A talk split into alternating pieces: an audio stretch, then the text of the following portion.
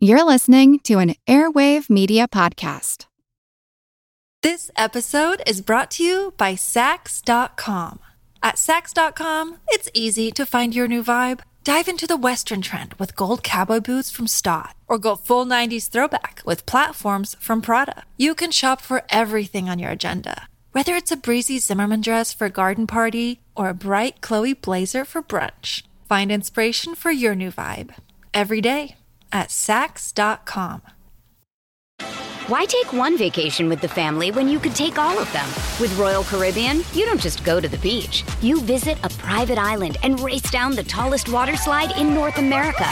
You don't just go for a road trip. You ATV and zip line through the jungle. You don't just go somewhere new. You rappel down waterfalls and discover ancient temples.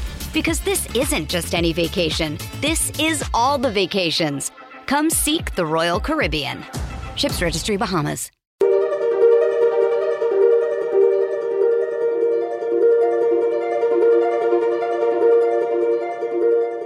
Over 7 million different animals inhabit our planet. They now know these snowshoe hares have about an about a 10 year cycle. We'll just call it a 10 year cycle. That's easy. 8 to 11 years, right? What can they teach us? A female snowshoe hare is pregnant with a litter.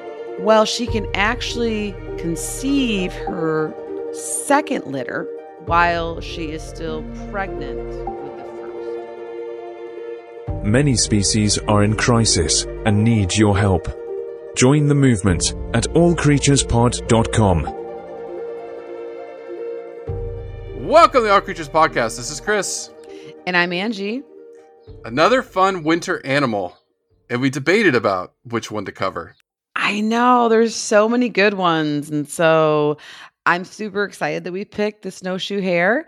Uh, I believe this is our first lagomorph, right? Our first rabbit or hare? No, no, No? we got to go Oh. back a little bit. We got to go back a little bit. Sorry. No. Hashtag mom brain. No, it's been like a, a, a good couple years, almost 200 episodes ago. Oh, Remember- okay. Fair enough. Remember that one photo that just looked like you couldn't even believe that animal was real? Oh, the pika. Yeah, the Ili Pika, right? Ili pika. Yes. I guess I don't I didn't have that as a rabbit in my Mm-hmm. mm-hmm. uh in my radar, but it, it technically is, I right? Yeah, yeah, it's a lagomorph, but it, this is our first rabbit or hare.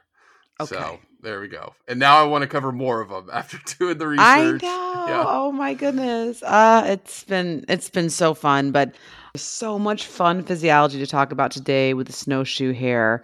Uh, I mean, just their coat adaptations. I Mhm. have like 10 slides on. Just kidding. I have four, but I'll talk about it real fast for those of you that aren't interested into hair color physiology. Mhm. And I'm excited to dork out a little bit about the uh, rabbit reproductive tract Mm-hmm. mm-hmm. always a fun one. And just in general, Chris, doing the research this week, I didn't realize that several uh, rabbit species are in danger of extinction. I know you wouldn't think, right? You- you- you yeah, so we're gonna that- we're gonna of course focus today on the snowshoe hare because of their amazing color and those feet. Oh, we're gonna talk a lot about those feet uh, that act like snowshoes. But yeah, we'll touch on some of the other endangered and critically endangered species of rabbits. Mm-hmm, hmm Yeah, I mean, it, it, they've been on our radar. We we were debating this or the Arctic hare, so maybe next year we'll we'll cover the Arctic hare and talk about the differences between the two. But also, we wanted to highlight that we have an interview this week coming out. It, it's Mark Hawthorne. He's an author, Way of the Rabbit, a rabbit expert. I spent a good hour with him talking about the history of rabbits, the cultural importance of rabbits. You know, the stories the more you realize it's not just the Easter Bunny that many of us around the around the world celebrate uh, during the Easter holiday, but they're weaved into many many cultures. It is a fascinating interview, so look for that this week. Now, before we get rolling, I just want to say thank you to our Patreon supporters. I was thinking about it this week and thank you so much. It, it just it shows us support. It keeps me and Angie going, keeps us motivated. We've been doing this podcast now for well over three years, and it, it is our hobby. We love it. We love learning. Passion project. It is. It is. and we're definitely not getting rich on it at all. But No. it's just our Patreon supporters. Thank you. Again, it's like one Starbucks coffee a month. supports us, supports conservation.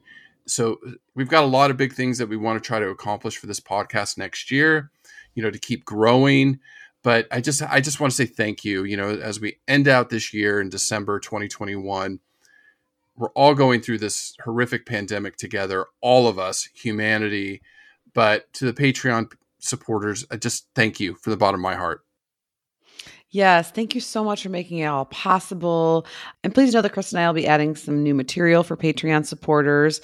Uh, we can even put other species out there if you'd like. So just let us know. We love hearing uh, from you with emails or social media posts. So the more feedback we get, the more you shall receive. Angie, when I first looked at the the snowshoe hare, and and here in a minute we'll talk about the difference between hares and rabbits because there there definitely is some uh, not only behavioral differences but some physiology differences. Still, looking at the snowshoe hare, it just looks like a, to me it's a it's a beautiful rabbit slash hare. It's just it's gorgeous. Well, yes. I mean, it gets its name from the feet. The feet are very striking. In fact, the photo that I have on my show notes is of a snowshoe hare in their winter coat. So they're mostly white. And in the photo, the rabbit has one of its hind feet pushed forward and it's grooming its toes. And this giant white hind foot, Chris, is way larger than the hare's head. And so that's kind of the iconic classic picture of the snowshoe hare is white blending in with the snow and then these humongous hind feet. And of course that's where they get their name, snowshoes. And we'll be talking a lot about the physiology of these big hind feet. But a more specific description of the snowshoe hare and of course includes this winter fur, which is almost entirely white, except for uh, a little bit of black around their eyes and then uh, black around the tips of their ears. But we have to include their summer coat because they look like a completely different rabbit in the mm-hmm, summer. Mm-hmm. And we're going to talk a lot about that today when we get to physiology.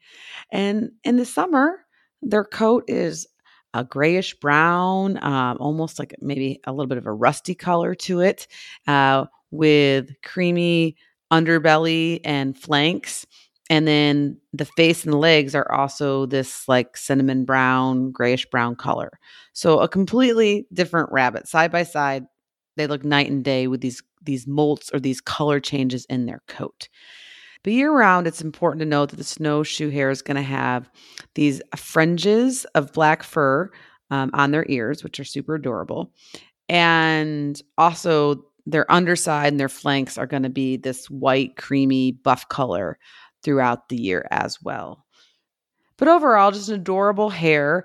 Uh, with uh, their ears are shorter than the domestic rabbits that we're probably used to, and I know Chris will talk about that when we touch on the differences between rabbits and hares. But I like their short little ears. And I, like I said, I like the little black high points on their winter molt or their white fur. And just these feet are just striking. Like I said, uh, the picture that I have of the snowshoe hare grooming their hind foot It's just this this humongous mm-hmm. paw. Mm-hmm. It's just incredible, incredible. It is. It really is. I mean, they so body length 16 to 20 inches, so just under two feet or 50 centimeters. Their tails, you know, up to two inches or five centimeters. And you said those ears are, are smaller than darling. They're very. I darling. know, and I will talk about jackrabbits here in a little while, but their ears are only you know up to three inches long or seven centimeters. But those feet those hind feet can grow up to five inches or 14 centimeters. Right? That's what I'm so, talking about. Yeah, yeah, easily a quarter of the size of their body. I mean, it, it, just massive. And they only weigh about three and a half pounds or one and a half kilograms. So they're, they're, they're not huge, but again, not small. Now, snowshoe hares are, are found in North America, throughout Canada, and the northernmost United States.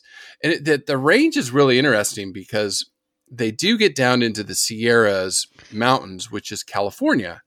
Right, Chris. Looking Yeah. at the distribution map, Yeah. that also blew me away. Yeah. I didn't realize that they were northern Michigan. That's Yeah. my home state of Michigan. Uh, so not in the region that I lived in in southwestern Michigan growing up, but still in Michigan. And then I didn't really realize that they were like in New England, where my husband John's Mm-hmm. from. And then they uh, dropped down in the Appalachia area. Yes, all the way down to northern Georgia almost. I crazy. I had this yeah. is why this podcast is so fun. Like Oh, I mean, if, if I did trivia before I did all this research, people would be like, wow, she does not know what she's talking about. well, and then I mean, but even then in the Rocky Mountains, they they stretch all the way down into northern New Mexico. yeah. So in the United States, that's the southern more of the lower 48. That's the southern more part. So they do extend, eh, you know, down these mountain ranges because they, you know, they prefer the boreal forests, but you know, dense shrub, pine, spruce trees, those are the things. So they're doing pretty well and, and like pretty much throughout Canada and Alaska. Now the Arctic hare is in the Arctic, which is just north. I mean, there's some overlap there with the Arctic hares, but you know that snowshoe hare really, really is is has a good range across North America. Now, some differences between hares and rabbits. Again, something I didn't really know. I knew there was differences, but you know, looking at this, uh, I thought it was kind of interesting. Now, baby hares are called leverets. I love and- that. Yeah, and and I know you know you, you'll probably talk about this maybe in a little reproduction, but when they're born, they're just like they they say they're like mini versions of their parents. They are ready to go. Yeah. Mhm. Their eyes are open. They can start hopping around. They're fully furred. Uh, Within an hour or two after birth, they can almost live on their own, but they're weaned within very quickly, right? Within a few weeks. Yes. Yeah. And the term for being born ready to go, to hop off, or looking just like a miniature adult is uh, precocial. Right. Whereas rabbits are called kits or kittens. They're blind, they're totally helpless, they're hairless, and they need they need mom for at least 2 months for about 8 weeks. So there's a big difference. Right. And that term is called altricial. Yeah. So precocial and altricial, which you, yeah, you, you've said that in, a, in quite a few podcasts.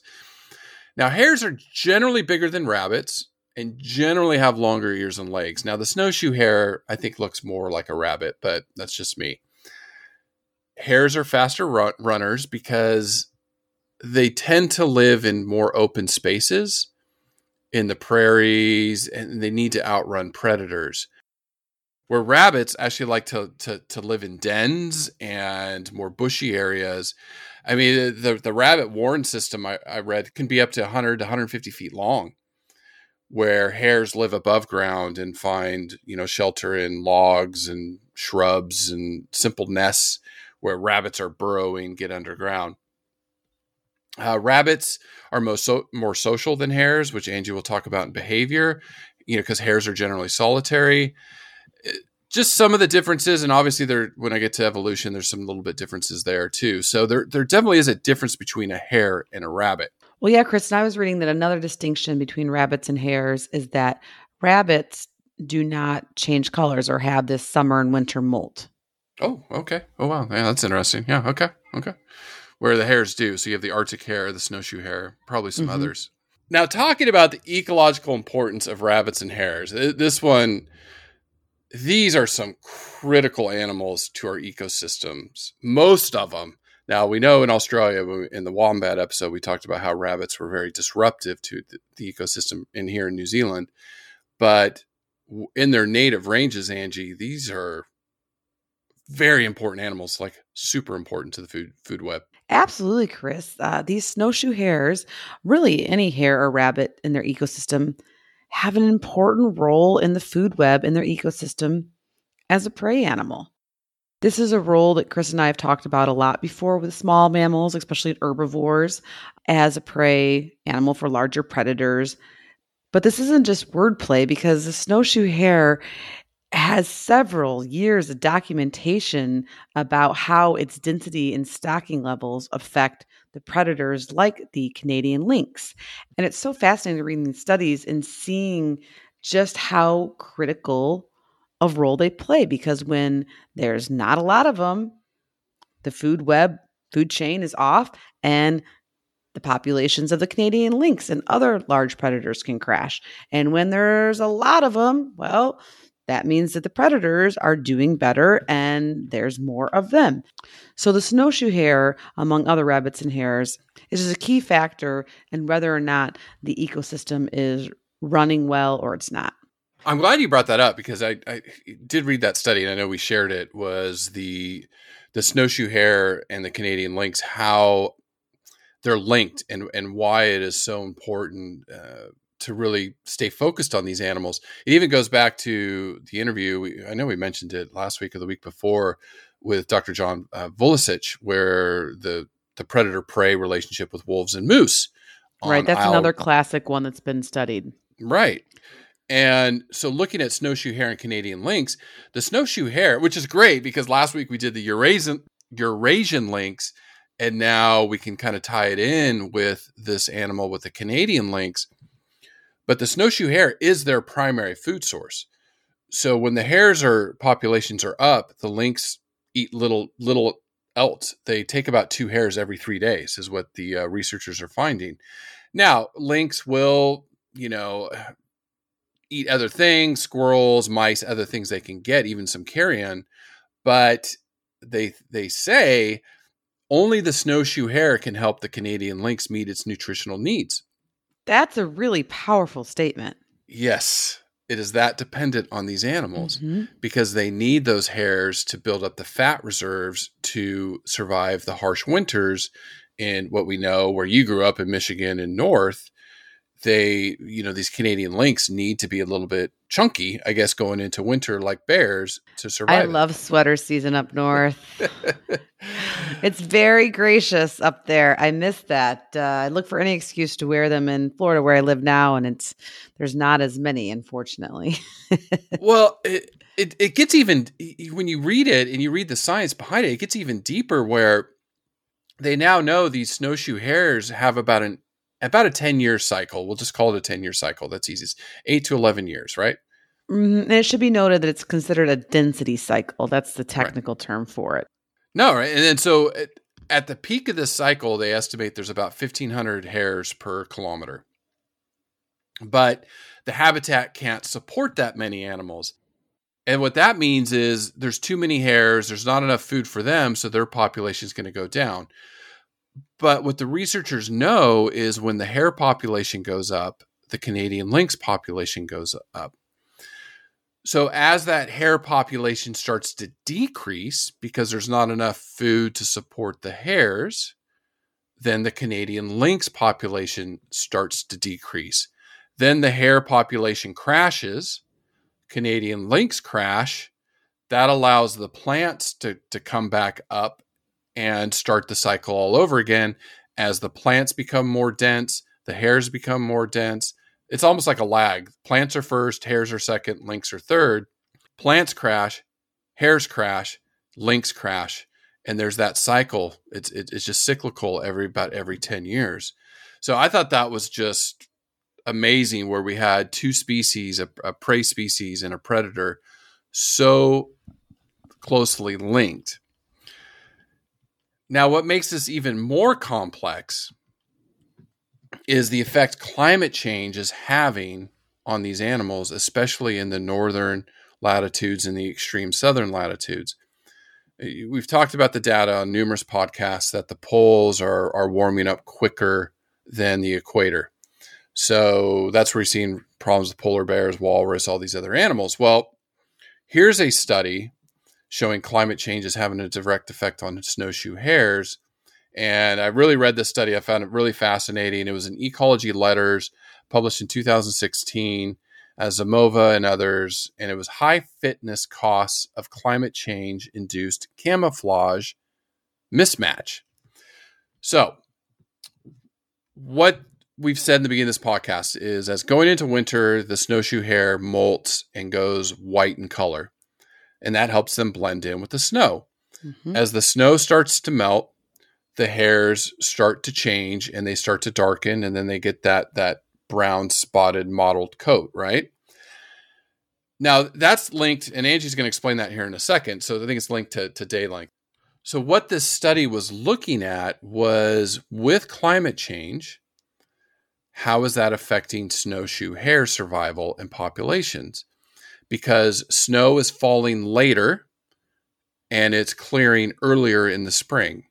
So you'll lose snow cover earlier in the year and you have these white hares standing out and they said to quote them directly if their camouflage becomes mismatched with their surroundings the hares stand out like light bulbs against a dark background and are predicted to be at a higher risk of predation so we know climate change is happening which is great we it's no longer really debatable as much it's now i think the debate in the media and going in the last couple years is what can we do about it uh, I think most people around the planet now realize climate change is real.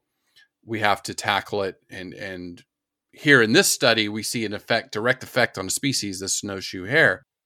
Before we, we go any further in the study, Angie, I think it would be really good to kind of explain the hair molt here, like what drives it.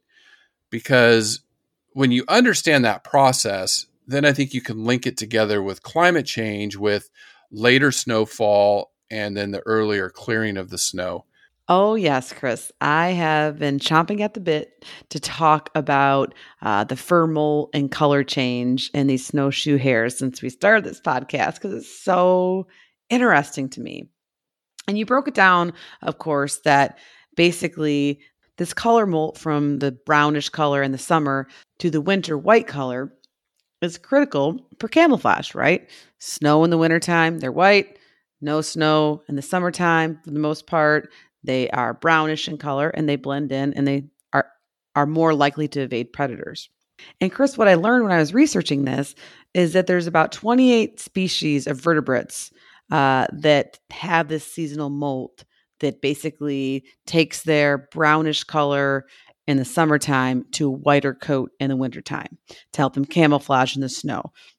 So this issue of climate change that you're talking about is not just going to have to do deal with it's not just going to uh, impact the snowshoe hares, it's going to impact 19 other uh, mammal species. So, really fascinating stuff. But what we do know about this seasonal molt and color change is it basically stems from predictable seasonal cues, which are associated with day length. So, that's how many hours of sun there are in a day. And if you're in the northern hemisphere, of course, in the wintertime, it gets darker sooner. And so there's less hours of daylight. And then as we move into spring and summer, there's more hours of sunlight and the days are quote unquote longer. So this change in color primarily is triggered by photoperiod. There are other environmental factors that also act as external stimuli to help cue this change. And they're thought to include temperature and the presence or not of snow. But of course, Chris, I couldn't stop there. I, I wanted to understand a little bit more about the hair color change itself. So it's triggered by photoperiod. It might have to do a little bit with temperature and the presence or not of snow. But what is actually happening in the hair follicle? And so, looking back at the rec- records, I'm not the only one that was interested in this. In fact, in fact, there's this awesome scientifical historical debate or great debate about how the snowshoe hare changes color when it's molting. So, for the past couple hundred years, there were several different theories about how snowshoe hares changed colors. There was the thought that maybe it wasn't the hair that was changing, but in fact, a new type of hair grew in in the wintertime that was white and longer to basically, quote unquote, cover up the brown. Other researchers believed that the white color that came in the winter was maybe actually the brown hair being bleached by the sun. uh, That's funny. I know. And then other researchers argued that the hair follicle in the wintertime during the winter months was actually becoming damaged and like shriveling up and that then resulted in white hair So those those were a lot of the theories that were thrown out there. Even because uh, one of the researchers noticed under a microscope, uh, probably in the late 1800s, early 1900s, that the white hairs had like what looked to be like little air bubbles in them. So just all these fun pieces and parts of the puzzle. But now with a little bit more modern day technology, the mechanisms of hair color is more understood. And the brief physiology lesson with hair color is that whether a hair is brown or white, in the snowshoe hare's example, or red or black or brown, um, in the human example, or gray, it all has to do with the pigment melanin. And generally speaking, this melanin, melanin that's found in the hair follicles, if there's more of it present, the hair is a darker color.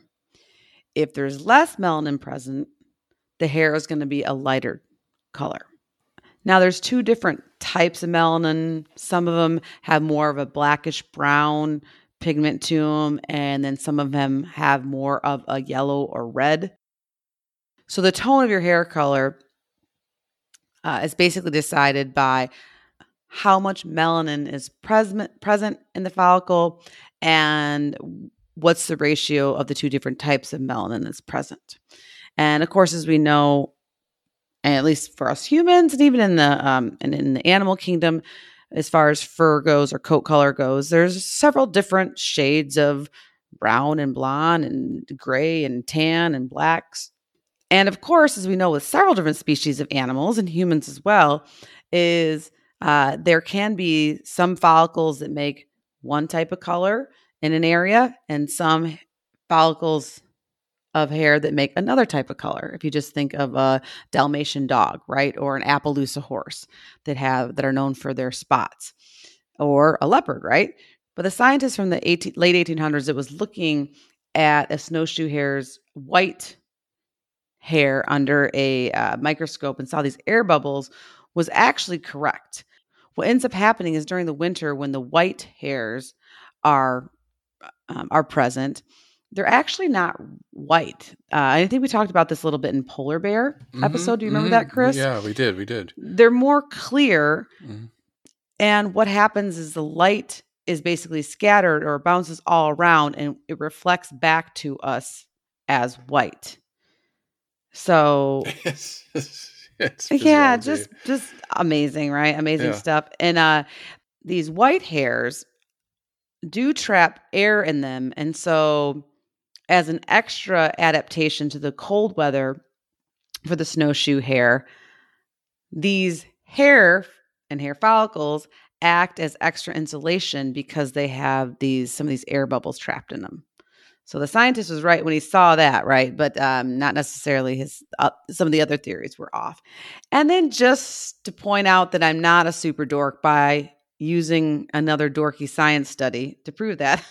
I'm I'm not the only one who cares about this stuff. It's super fascinating, and I just found a study from February 2020 by uh, Ferreira and et al. out of um, Ecology and Evolution called "The Transcriptomic Regulation of Seasonal Coat Changes in Hares."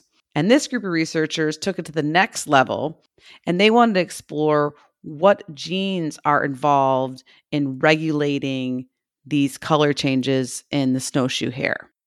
And of course, we know it has to do with the circadian clock and melatonin um, production within the hair follicle, but they also hypoth- hypothesize that it has to do with the growth cycle and um, perhaps melanogenesis or the creation of um, the melanin pigment.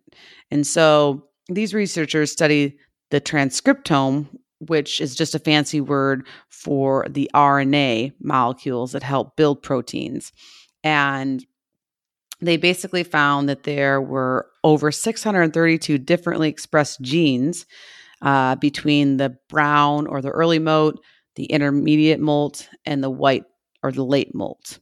And these 632 different genes had to do with pigmentation, circadian clock, and, and also behavioral regulation.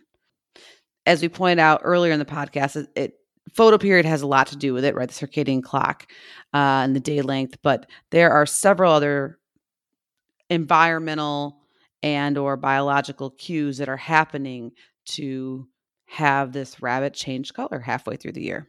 Mm-hmm. Mm-hmm. Mm-hmm. This episode is brought to you by Saks.com. At Saks.com, it's easy to find your new vibe. Dive into the Western trend with gold cowboy boots from Staud, or go full 90s throwback with platforms from Prada. You can shop for everything on your agenda, whether it's a breezy Zimmermann dress for a garden party or a bright Chloe blazer for brunch. Find inspiration for your new vibe every day at Saks.com. Why take one vacation with the family when you could take all of them? With Royal Caribbean, you don't just go to the beach. You visit a private island and race down the tallest water slide in North America. You don't just go for a road trip. You ATV and zip line through the jungle. You don't just go somewhere new. You rappel down waterfalls and discover ancient temples. Because this isn't just any vacation. This is all the vacations. Come seek the Royal Caribbean. Ships Registry Bahamas. No, I mean it, it, it, how they do it, it. It is fascinating, and that physiology. I mean, that, that's that's a gist of this podcast. I think that's a big big part of it with the species, right? Well, I want to know how we can get gray hair to turn back color. no kidding. My kids keep giving me gray hair. Take kids. so that might be, yeah. maybe that's what these researchers are really after. Like, hmm, if we can figure out what genes are involved. But of course, it's not simple. It's like 632 different genes, right, right. Uh, or gene expression, I should say.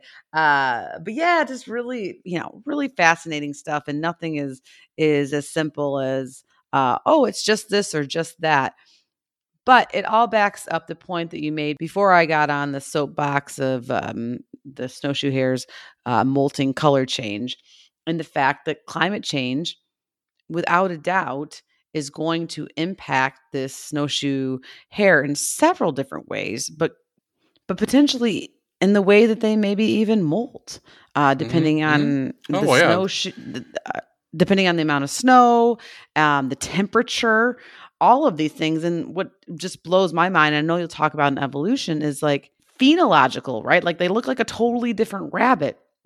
Adaptation to survive over a millennia. And now we're just yeah, I mean over messing that up or yeah, playing, you know, thousands, yeah, thousands it's crazy. Well, and that's what this this study to to bring it back home, you know, with snow falling later in the year and then melting earlier in the year. So there's less p- time period of snow on the ground. Right. And so that's what this study was was was particularly looking at was their survival rates because when you have a white hare against a dark background, like they said, it just stands right out. Of course. And that's basically the concern. And what this study did find is is over many years, the plasticity and when they say plasticity, they're meaning the ability to adapt, right? The ability of these hares to adapt to the change in the climate. They said in the spring, there are some shifts in molt phenology. So some of these hares are able to start getting a darker coat earlier. But definitely in the fall, it looks like it's fixed. Like as soon as it starts cooling off, as soon as the days start getting shorter, uh, it's again that circadian rhythm. I, I think daylight plays a big role in it. It's fixed, and they start turning white. And with the snowshoe hare, their mortality, 85 to 100% in some areas of their mortality is predator related. They get picked off. You know, even if there's not enough food for them, that just means they're weaker. They don't have the ability to escape a predator. They all mostly die by predation. Now, let me just get to the end of this so we can move on. What they have found is with the, the predictions in this mismatch, the, by the end of the century, with climate models the way they are right now, that today there's like a nine day mismatch where the snow and the coats don't match. They expect that to go anywhere from 40 to 68 days where for two months of the year almost, or just over two months of the year, you will have white rabbits with a dark background. And also, what we know with these rabbits is eh, they do not adapt their anti predator behavior when their coats are mismatched. So they, they aren't more aware or anything. They're just a white rabbit running around in, in, with no snow on the ground, and they don't change how they react to it. So they definitely are predicting a, a, a upwards of 23% decrease in survival rates of the snowshoe hare by the end of the century. So almost a quarter of the population probably decrease. Eh, and so now you can tying this all together, you can only imagine how that's going to affect the Canadian lynx and then all these other species that are woven in this complex food web. Right, Chris. It's just crazy. And I mean, it, I think that this transcriptome study of reg- seeing what reg- what genes regulate the seasonal coat color change goes to show that it's not just like one epigenetic on off switch or something like that where they can just adapt super easily to what's happening with the snowpack or their background. Like 632 differently expressed genes it, that involves several different pathways in pigmentation, circadian rhythm, behavioral regulation. I mean, eh, and Chris, we could be here in real time watching this catastrophic decline of these snowshoe hares and the 19 other vertebrate species that do this similar uh, summer and winter brown to white uh, coat change as well. Oh yeah, we're seeing it in, in, in, real time. You know, we just talk about the decrease in bird populations, the massive decrease in biomass. It's everywhere. So climate change. Eh, that's why it's always part of our discussion every month. It seems like with the species, it, it, it's having massive impacts across all taxa. Now, jumping into evolution again, it's a little late because we we we put a little physiology up ahead just so we can kind of talk about this coat color change and how that happens. So just just to sum up evolution in lagomorphs, the order is Lagomorpha. So that's about 109 species. Mm-hmm. So you have 34 species of pika, 42 species of rabbit, and 33 species of hares. Now that's the order. Now you get into the family. The family is Leporidae. That's rabbits and hares. Now the genus is Lepus. So that's hares and jackrabbits. So I want to cover a jackrabbit at some point because that will be fun. Then that'll yeah. be the opposite adaptation spectrum, yes. right? yes, yes. You know, desert loving for a lot of them. The jackrabbits were named because of their ears because they looked like jackasses or donkeys with mm-hmm. very, very long ears. So they're referred to as jackass rabbits or jackrabbits. So we definitely got to cover them at some point. That they're beautiful, amazing creatures. So with the hares and jackrabbits, there's about 14 or yeah, uh, 33 species. Now, in the snowshoe hare, the species name is Lepus americanus, but there's 14 subspecies within that. Don't need to go through them all, but you know, you got species in central Canada, British Columbia, Washington State, Oregon, California, another subspecies just in Oregon, Wyoming, uh, Nevada, you know, all the states, uh, the ones that go down the Appalachians, just north of Angie. So all of those subspecies are in there. Now, talk about lagomorph evolution. Eh, don't know a lot about it, but we do know is there's a very, very distant relationship with rodents, but they're not that close.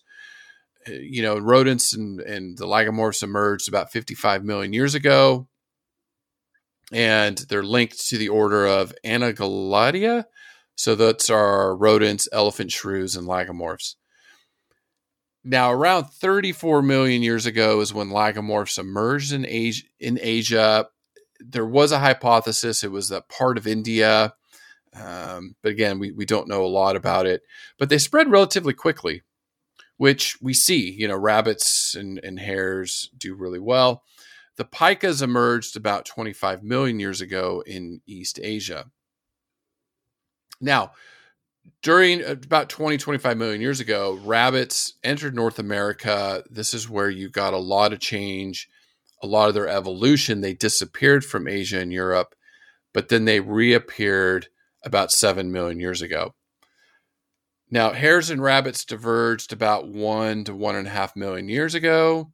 And again, the hares preferred prairies, more open areas, where rabbits were more in the forest. Now, we know the snowshoe hare is a little bit different, but the other types of hares do that. Now, we find rabbits and hares on every continent except Antarctica. And then remember, Australia, they were introduced as a pest. And actually, in Mark's interview, we talk about that a little bit about how, when they were introduced to, to Australia in the 1800s. And then just really quick, I was going to touch upon domestication, but listen to the interview with Mark Hawthorne. We do talk about that. But in generally, the Romans uh, about 2,000 years ago started to see, we see evidence of them uh, domesticating them. Now, Angie, being a snowshoe hare is is it's a quick life. they uh, you know, they can live up to about five years in the wild, but the data shows about 85% of them do not live more than a year. Right. Yeah. It's a tough life out there. It's harsh. It's harsh. And, you know, they've got really good hearing. They, yeah, reading about their vision, dichromatic. So they can see, rabbits and hares can see about blue and green, where we see red, blue, and green wavelengths. Uh, so th- they are adapted you know, again, with the hearing and the feeling with their feet and stuff, they can run, the snowshoe hare can run up to 27 miles per hour. Yeah, they're 40, fast. 43 kilometers per hour. Mm-hmm. Now, I did find a hare that is actually the, the 10th fastest animal in the world. Do you know which one it, it is? Hmm. I will tell you, it's definitely not the Flemish giant. That is a species no. of rabbit that I, I got to work with when I was at the zoo. I got to work with domestic rabbits. And then, oh, yes, the Flemish giant is just an amazing giant. But, All right. Well, okay. I did. I, I skipped over it because I was like, oh, it's just an interest of time. I did put in the Flemish giant rabbit. it's the biggest rabbit ever. They're so fun. they are huge. They're like 25 pounds. Mm-hmm. The, the the world record is four feet three, weighed 15 pounds. Okay, 15 pounds. I don't know where I got 25 from. I think I was thinking of a cocker spaniel. Well, I'm sure there's ones that are that are heavier. This was the longest one. I'm sure there's okay. ones heavier. Yeah, they're so fun. Okay. So the fastest is the brown hare at okay. 45 miles per hour or wow. 77 kilometers per hour. Tenth fastest animal in the world. Yeah. Yeah. And the Arctic hare can actually run faster than the snowshoe. Arctic hares can run up to 40 miles per hour. So, wow.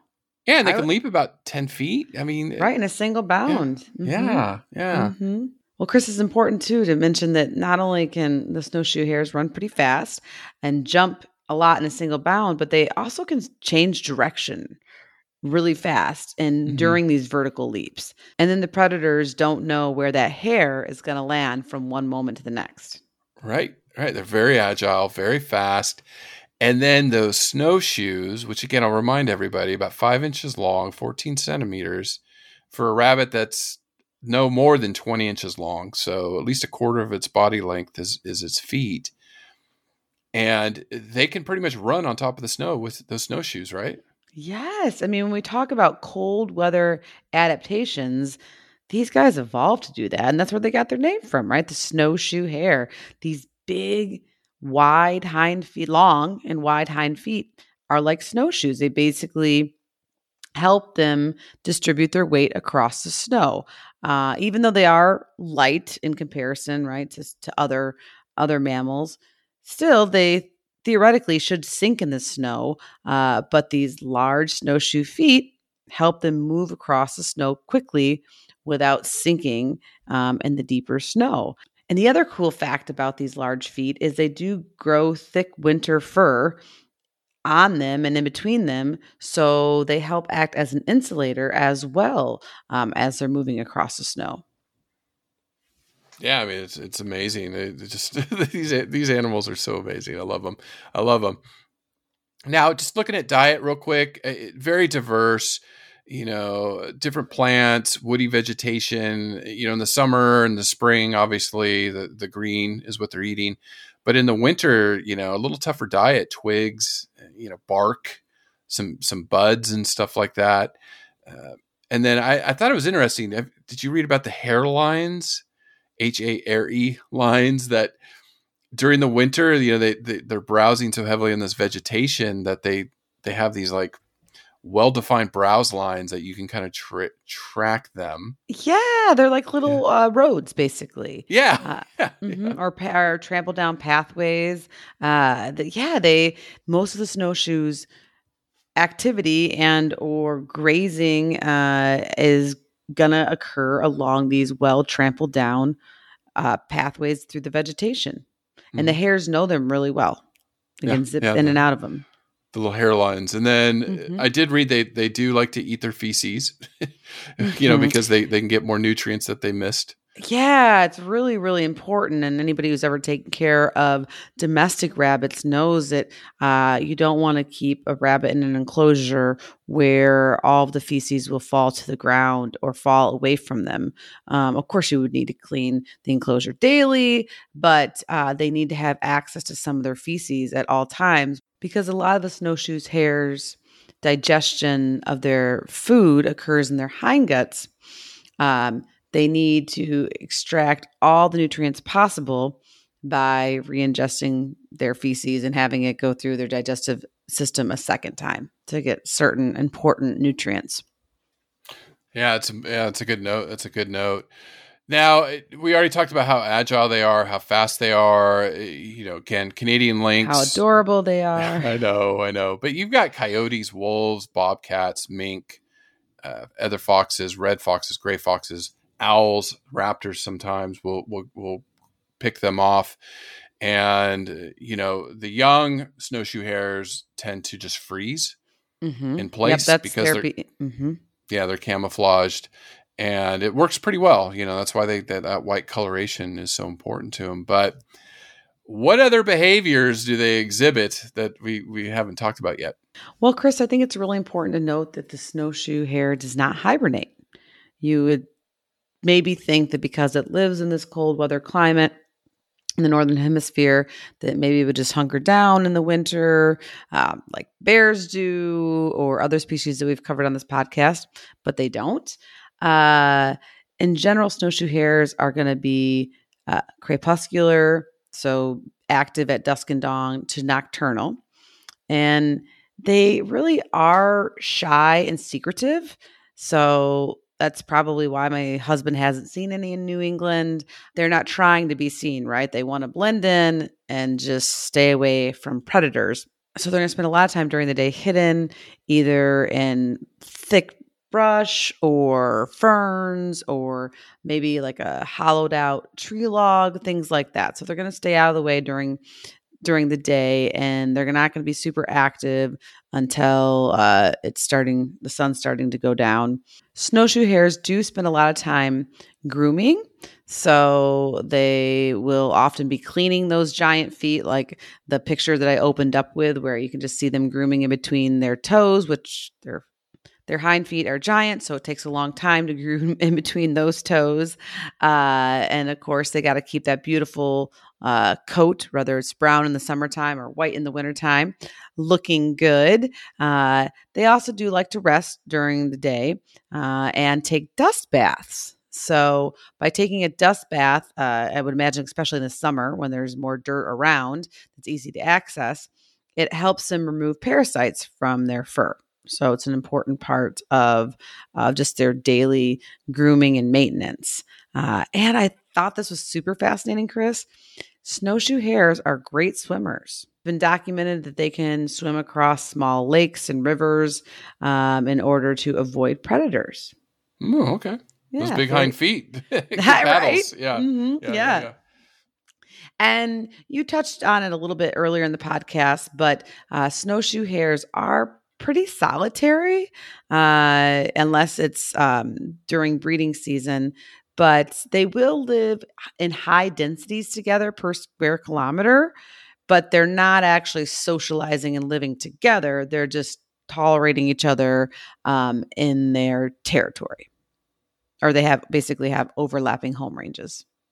Now, for any of you that have worked with rabbits or hares, you know that they're not really a v- super vocal animal, right? Like right now with my nine month old, I'm like, what sound does a cow make? Moo. What sound does a chicken make? Cluck, cluck, cluck.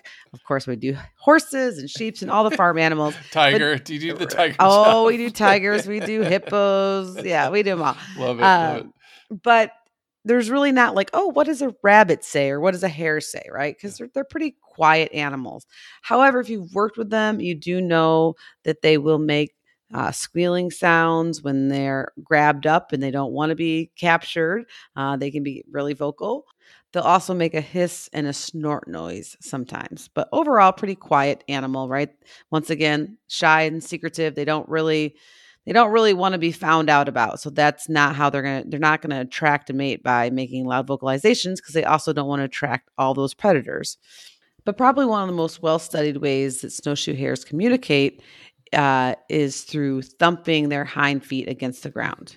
I read that. Yeah. Yeah. Thumper. I was thinking of Thumper Mhm, from Bambi. Uh, mhm. Exactly. So uh, that is definitely a behavior they will engage in. Now we know rabbits and hares are known for their repro because you know breed like a rabbit. They have very quick. I've read some very surprising facts about them. So talk about reproductive strategies and and how they make that happen.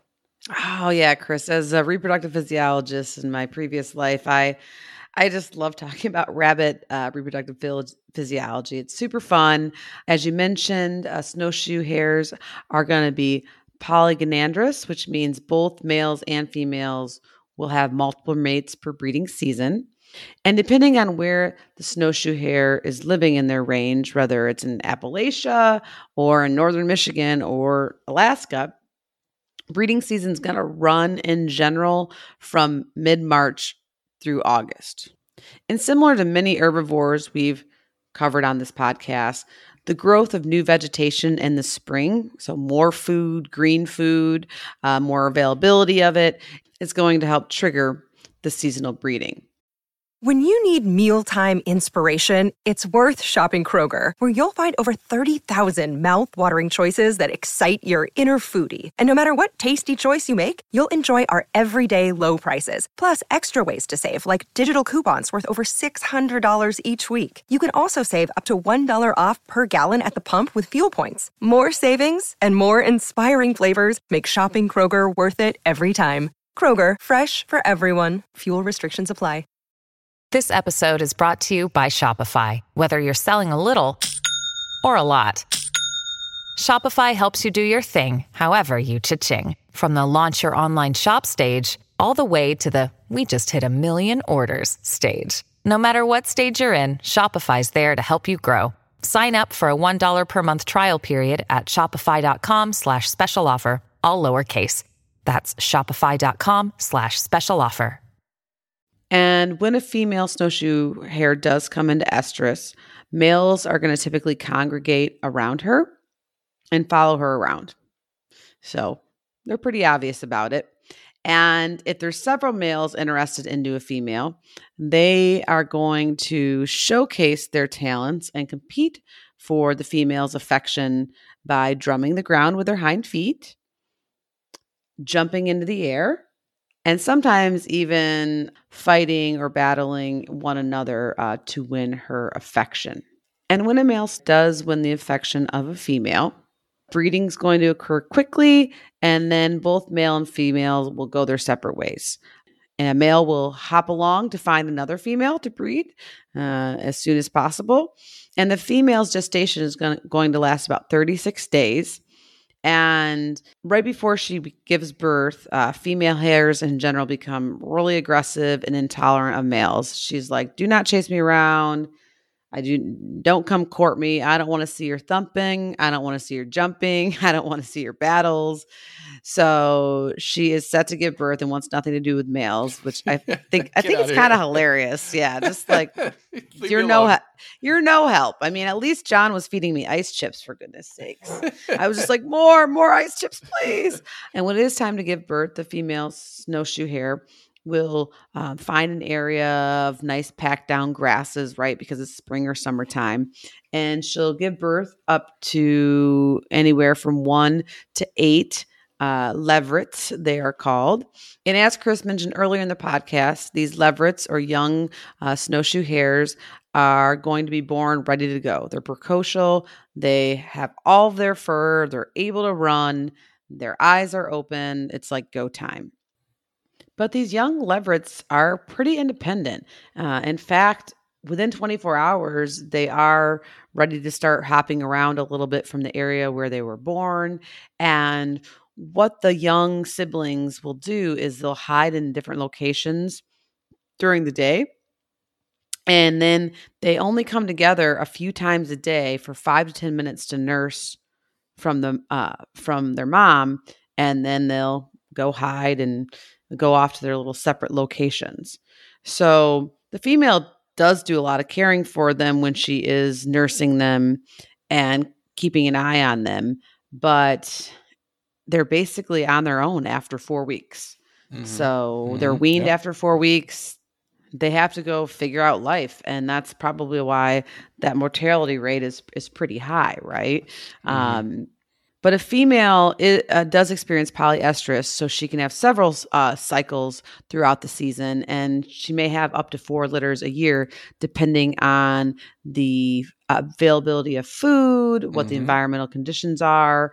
And some studies out of Newfoundland and Alberta have shown that the amount of litters per year that a snowshoe hare, that a female snowshoe hare rabbit can have depends, of course, on food, but then also these population cycles, these density cycles that Chris mm-hmm. and I talked about earlier on in the podcast.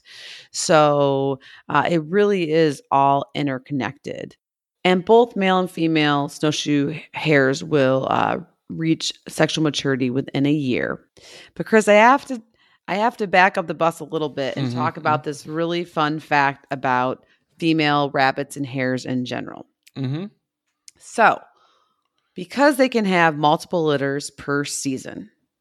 A female snowshoe hare is pregnant with a litter, right? Mm-hmm. And in general, her gestation period is 36 days. Well, she can actually conceive her second litter, assuming she's going to have one, while she is still pregnant with the first. It's insane. It's so okay. nuts.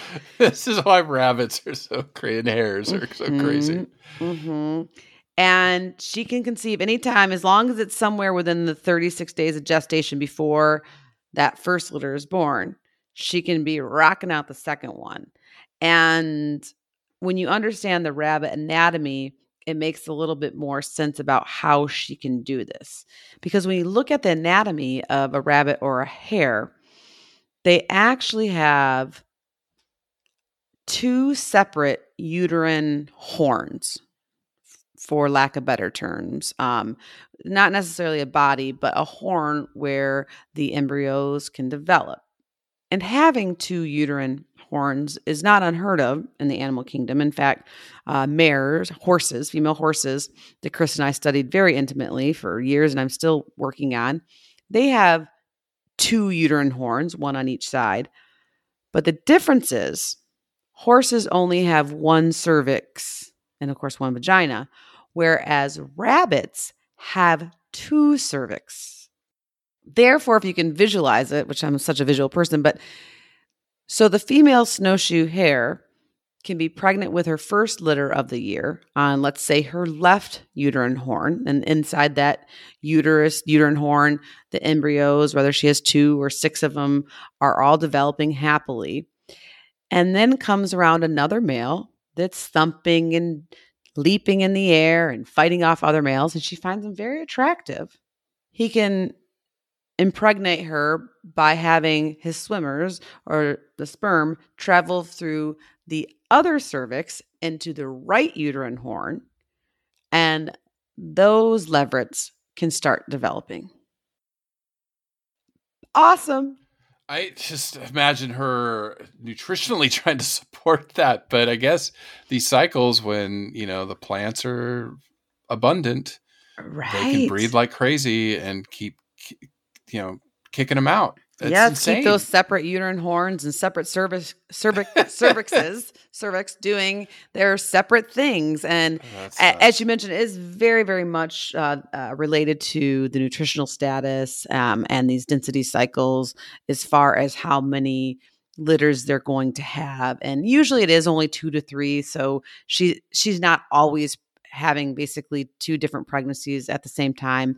But it can happen when she, when she has the right nutrition and um, and the males are thumping away and looking good, it can happen. And so, just super fascinating. And we've all grown up being told that yes like rabbits are amazing breeders and breed like rabbits and and yes snowshoe hares and other rabbits and hares have the the the anatomical features to do that and support this um uh, population increase potentially but that's not really what we're seeing and like i said earlier in the opening of the podcast when i was reading that over half of the world's rabbits are endangered or on their way to being endangered or critically endangered it was just very mind blowing. Um, and, you know, I made me want to do a little bit deeper dive on some of these species, like the um, amami rabbit, which is found in Japan, is endangered. The European rabbit is endangered.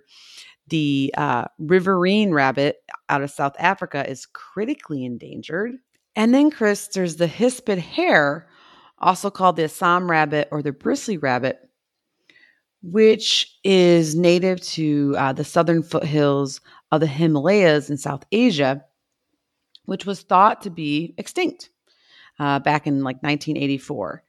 But recently, there have been some spottings of the hispid hare, and it's basically sparked conservationists and animal enthusiasts in that region to work hard with government and international organizations to try to save this species and bring it back from what they thought was extinction, but uh, the brink of extinction. But there is hope now that in some of these national parks in Nepal and other regions of the Himalayas, that the hispid hare is not extinct, and uh, we can hopefully help save it. Yeah, no, I, there are. Mark and I touched upon some other species too that are endangered and some of the conservation work going on. So just because they can reproduce quickly doesn't mean a lot of these species aren't in trouble. Right. I mean, that's the thing when we when we look at the list that that big that I read, um, and mm I'm not even touching on all of them.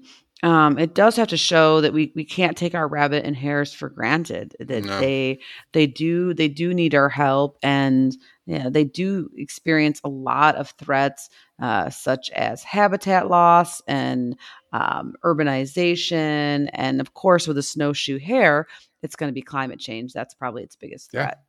Yeah. yeah, no, exactly. I mean, it's least concern now, but like like Angie just said, climate change. So, things you can do, things we've talked about. You know, one of the things I, I always do when I wash my clothes, I put the the cycle on cold because Always. the clothes get just all, just as clean. Just look at ways of reducing energy use, and then entering the holiday season. If you're buying gifts, when I'm out shopping now, I'm looking at packaging. I'm like, I don't need all this packaging for this. You know, when I'm buying presents and things for the kids, so I'm I'm, I'm a little bit conscious on on what I'm buying uh, out there because you know, especially a lot of plastics and stuff. But just remember, you know, do your part the thousands of listeners that we have, the podcast doing their part, but you know, as a as a planet, I think we're we're, we're starting change now, but we we need to keep doing it and and speed it up a little bit. Now, any organizations out there helping these these endangered rabbits and hares? Well, Chris, I didn't find a specific organization for the hispid hare, uh, but what I do want to feature this week is one of my favorite conservation organizations that helps educate children specifically about the plight of the hispid hare and then several other endangered and critically endangered species. And this is the Kratts brothers.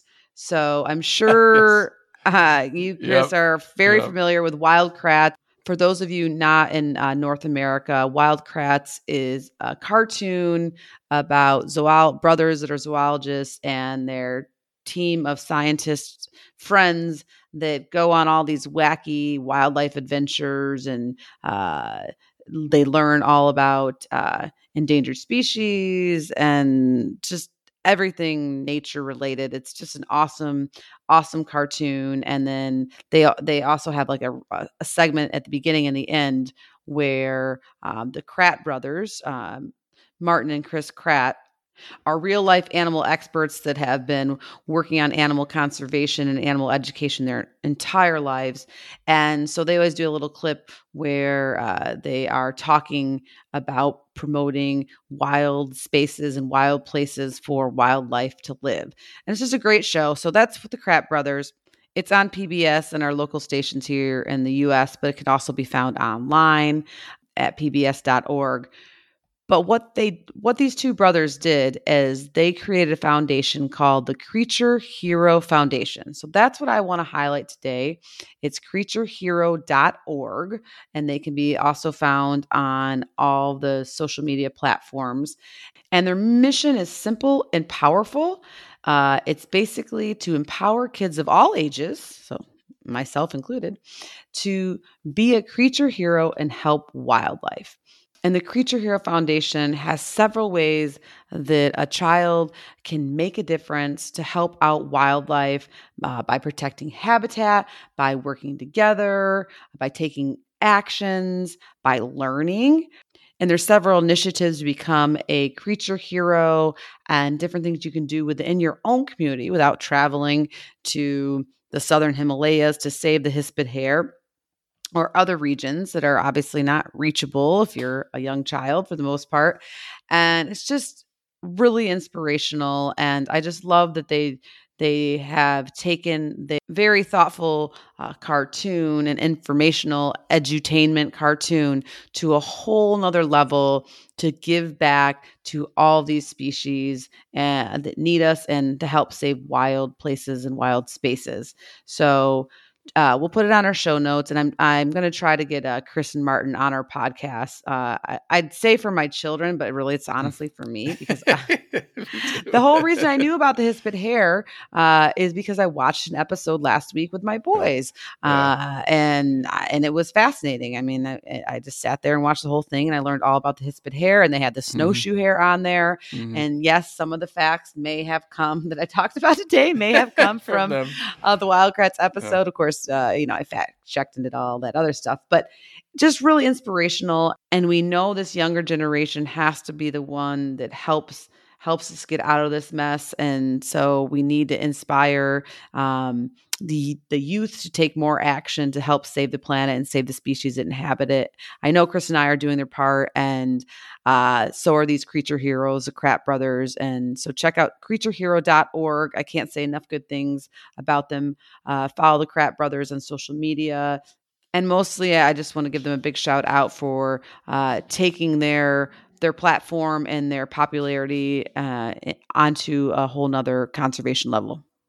Absolutely, absolutely. And then, you know, for the listeners, your heroes too, we see you sharing our episodes, talking about these animals, the facts you've learned. Many of you work with animals too, either volunteering or, you know, working at zoos and, and wildlife parks and aquariums. So thank you for listening. Thank you for sharing. I love this animal. I, every week I love the animals we do, but this one was was especially sweet and and exciting. But yeah, stay tuned next week for another species. Thank you, everyone. We really appreciate it. Keep those email requests coming um, and join us on social media so you can get more involved in our discussions. Listen, learn, share. Join the movement at allcreaturespod.com.